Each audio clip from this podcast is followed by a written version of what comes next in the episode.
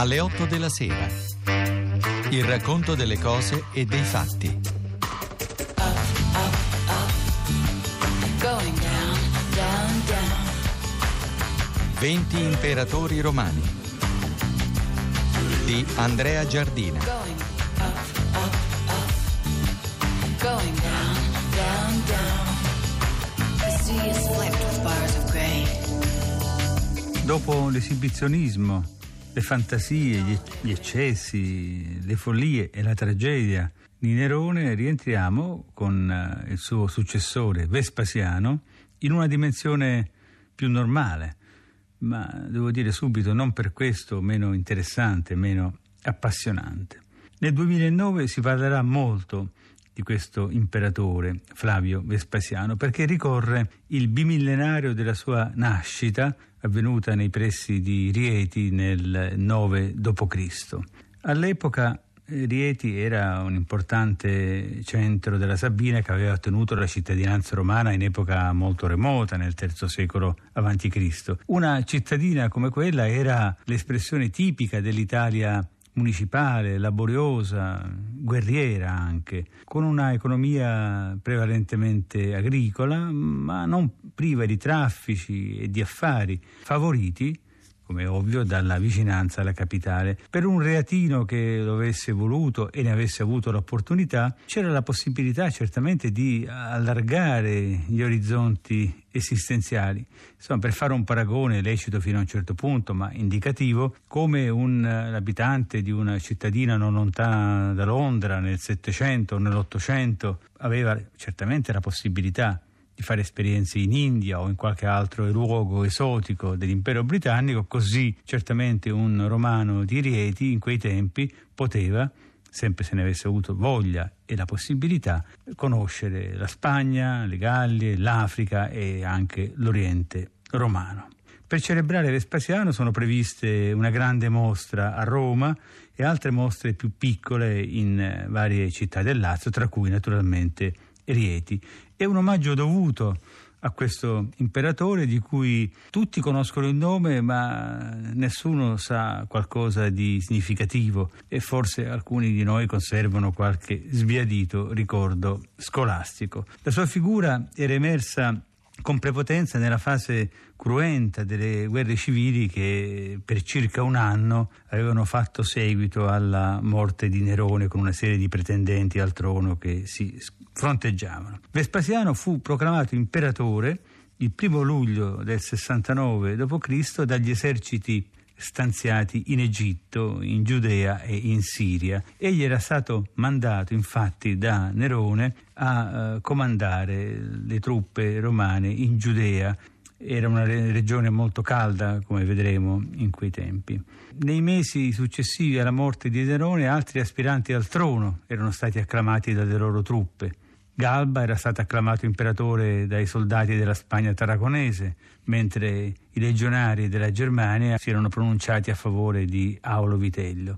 I pretoriani dal canto loro non erano stati a guardare e avevano invocato il nome di Salvio Ottone. Questa sequela di avvenimenti e soprattutto questa modalità di designazione dell'imperatore fa, fa emergere un fatto assolutamente nuovo, il ruolo dell'esercito. Certo, i pretoriani in passato avevano detto parole significative e decisive per fare eleggere i loro imperatori, era capitato con uh, Caliola, con uh, Claudio, ma adesso entravano in gioco i militari, le legioni sparse nelle province. Non esisteva una norma costituzionale che regolasse la successione e quindi il campo era aperto alle iniziative dei poteri importanti. Come al solito le parole decisive le dice Tacito, il più intelligente, il più, il più grande degli storici che hanno parlato di questi avvenimenti. Parla usa un'espressione rimasta famosa, arcanum imperi, l'arcano dell'imperio, e volgato imperi arcano posse principi alibi quan Rome fieri. Ecco l'arcano dell'imperio. Il principe poteva essere creato al di fuori di Roma, lontano da Roma. Questo è il fatto straordinario. Anche le province potevano nominare un imperatore.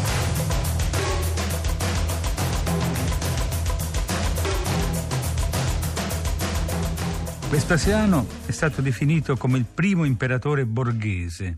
Naturalmente questo aggettivo va preso con molta cautela perché a Roma e più in generale nel mondo antico non si può certo parlare di una vera e propria borghesia come quella del tardo medioevo e ancor più dell'età moderna. L'economia romana era molto sviluppata, conosciuto fenomeni di crescita molto intensa. Qualcuno parla di una crescita quasi capitalistica, mentre oggi nessuno parla più di un capitalismo romano, però appunto non esisteva un capitalismo, non esisteva una borghesia come quella che conosciamo dal mondo moderno e contemporaneo. Si dice che egli fosse un borghese, di solito tra virgolette, perché il nonno Tito Flavio Petrone era stato un centurione che dopo il servizio militare era tornato nella sua città natale, a Rieti, e aveva cambiato mestiere, aveva cominciato a fare l'esattore delle vendite all'incanto. Il padre invece di Vespasiano, Tito Flavio Sabino, era stato pubblicano della cosiddetta quadragesima Asie, l'imposta del 2,5% che gravava sulle merci che transitavano alle frontiere d'Asia. In questo modo la famiglia aveva raggiunto, se non la ricchezza, l'agiatezza. Il fratello della madre era riuscito a entrare in Senato. Insomma, Vespasiano apparteneva a una famiglia, come dicono gli storici di oggi, di maneggiatori di denaro. Questa è un'espressione utile ed operata dagli studiosi per evitare di usare termini modernizzanti quali capitalisti, imprenditori e simili.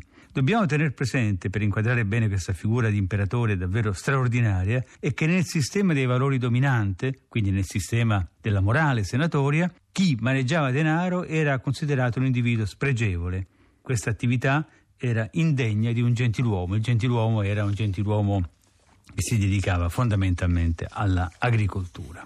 Dunque, l'esponente di una famiglia come questa poteva salire al trono imperiale. Qui cogliamo un tratto caratteristico e importante dell'impero romano e più in generale della società romana, il fatto che i vertici della società, e in questo caso addirittura il culmine dell'impero, il sommo potere, non fosse ristretto ai nobili e ai patrizi. Certo riesce difficile immaginare un ufficiale subalterno dell'esercito francese o britannico diventare re d'Inghilterra o di Francia in epoca moderna.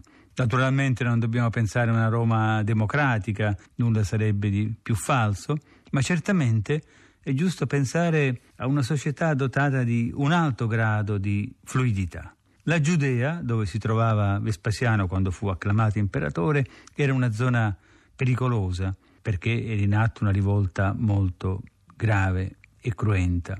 Era un generale esperto e valoroso, per questo era stato mandato lì da Nerone, che devo dire sapeva scegliere bene i suoi generali. Sotto Claudio era stato comandante sul Reno e in Britannia, dove aveva riportato un numero notevole di vittorie che gli erano valse onori importanti. Aveva quindi esercitato il proconsolato d'Africa e si era fatto una fama di uomo integerrimo.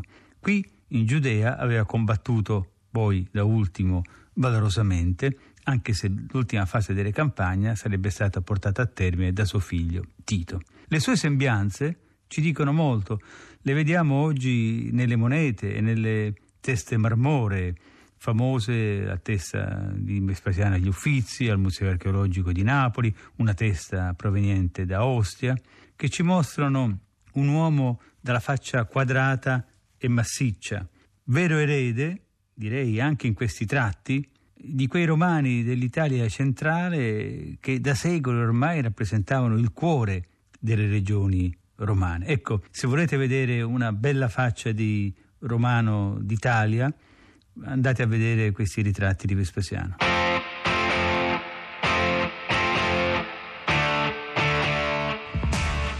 Nell'attività di governo di quel grande imperatore che fu Vespasiano è possibile cogliere, almeno così credo, una duplice eredità familiare, una di carattere militare, ne abbiamo appena parlato, ma poi c'è anche il rapporto col denaro che abbiamo visto importante per il nonno e per il padre, insomma l'esperienza finanziaria, il talento amministrativo.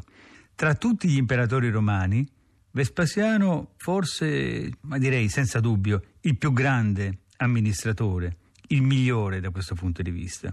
Quando salì al trono trovò le finanze dell'impero letteralmente dissestate dall'attività di Nerone, per un verso il lusso sfrenato di Nerone, che davvero non aveva limiti, da ultimo la costruzione della Domus Aurea, ma anche bisogna riconoscere le spese che Nerone aveva dovuto affrontare per ricostruire Roma dopo il terribile incendio che l'aveva devastata. A tutto questo si era aggiunto anche il dissesto della guerra civile che aveva fatto seguito alla morte di Nerone. Alcuni storici moderni, si discute molto di queste cose, sono convinti che l'impero romano e più in generale tutti gli stati antichi non avessero una politica finanziaria, si parla molto oggi tra noi anche di queste cose, è una politica finanziaria, per noi è una parola ovvia, ma gli antichi avevano una politica finanziaria?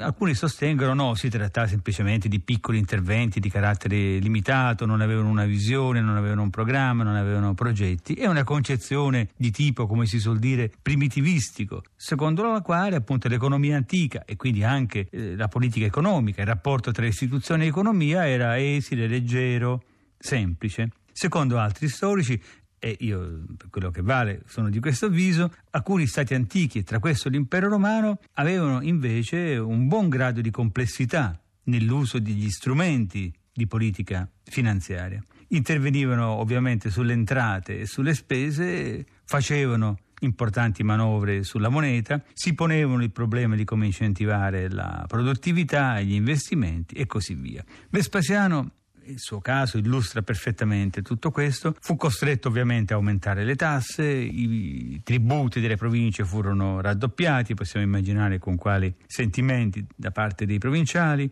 procedette al recupero delle terre demaniali che erano state occupate abusivamente dai privati, intervenne sul contenuto della moneta d'argento, in questo modo era possibile, intervenendo sulla moneta, quindi abbassando il contenuto di metallo pregiato, emettere un maggior numero di monete. Era questo uno strumento tipico della politica monetaria antica. Gli autori dell'epoca e quelli successivi ricordano che Vespasiano era egli stesso una persona molto frugale, è rimasto alla storia anche come l'imperatore parsimonioso, frugale, e che egli trasferì questa frugalità che possiamo appunto immaginare come una frugalità del suo ceto, del suo ambiente, una frugalità reatina, possiamo dire, sul piano dell'amministrazione imperiale.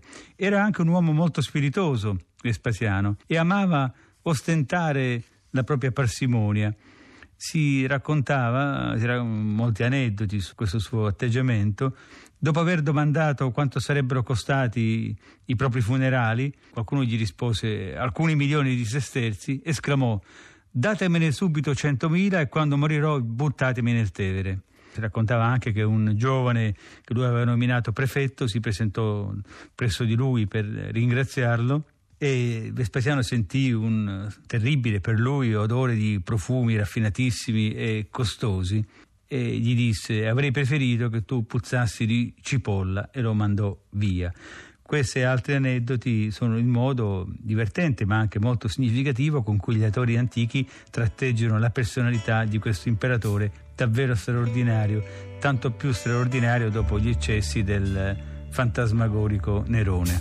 Now we've been Vespasiano aveva dunque doti di grande amministratore e risanò effettivamente le finanze imperiali dissestate, ma la parsimonia del suo stile di vita familiare, trasferita a livello della carica suprema, ebbe conseguenze notevoli anche sul modo di vita dei ceti dirigenti. Ha segnato il suo atteggiamento un diffuso cambiamento di stile.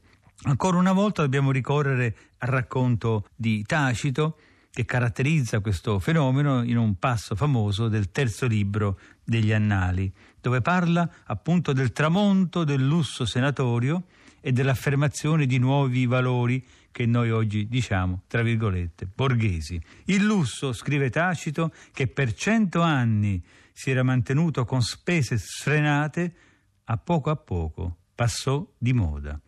Nel ricercare le cause di questo cambiamento, Tacito individua la svolta nella guerra civile, seguita la morte di Nerone, e nell'ascesa di Vespasiano. Scrive Colui che più di ogni altro instaurò la severità del costume fu Vespasiano, egli stesso uomo all'antica nel modo di mangiare e di vestire.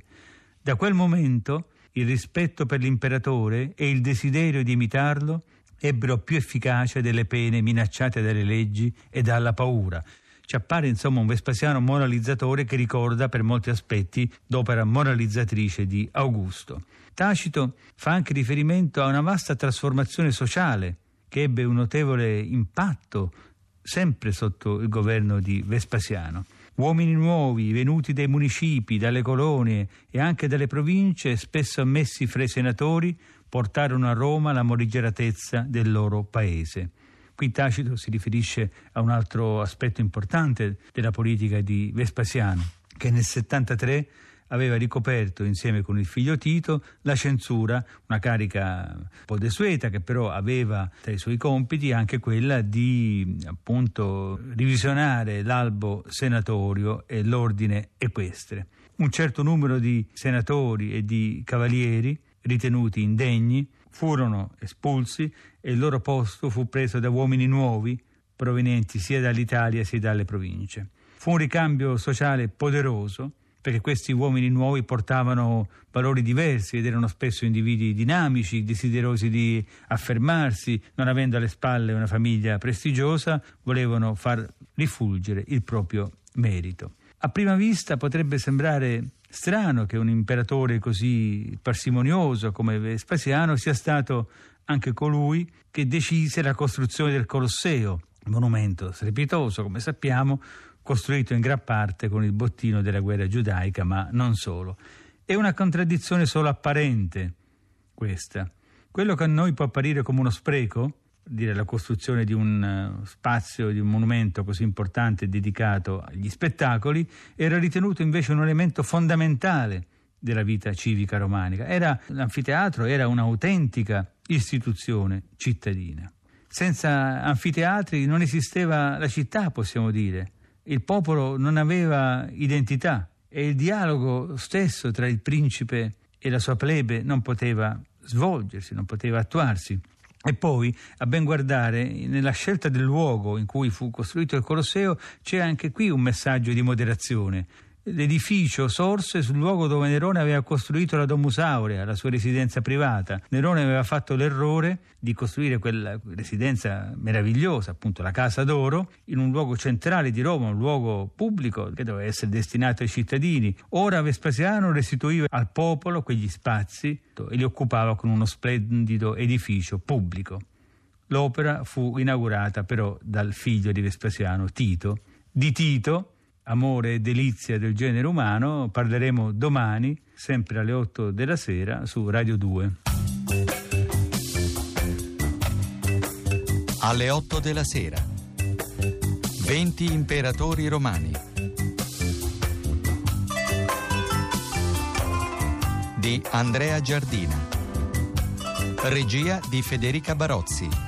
A cura di Giancarlo Simoncelli.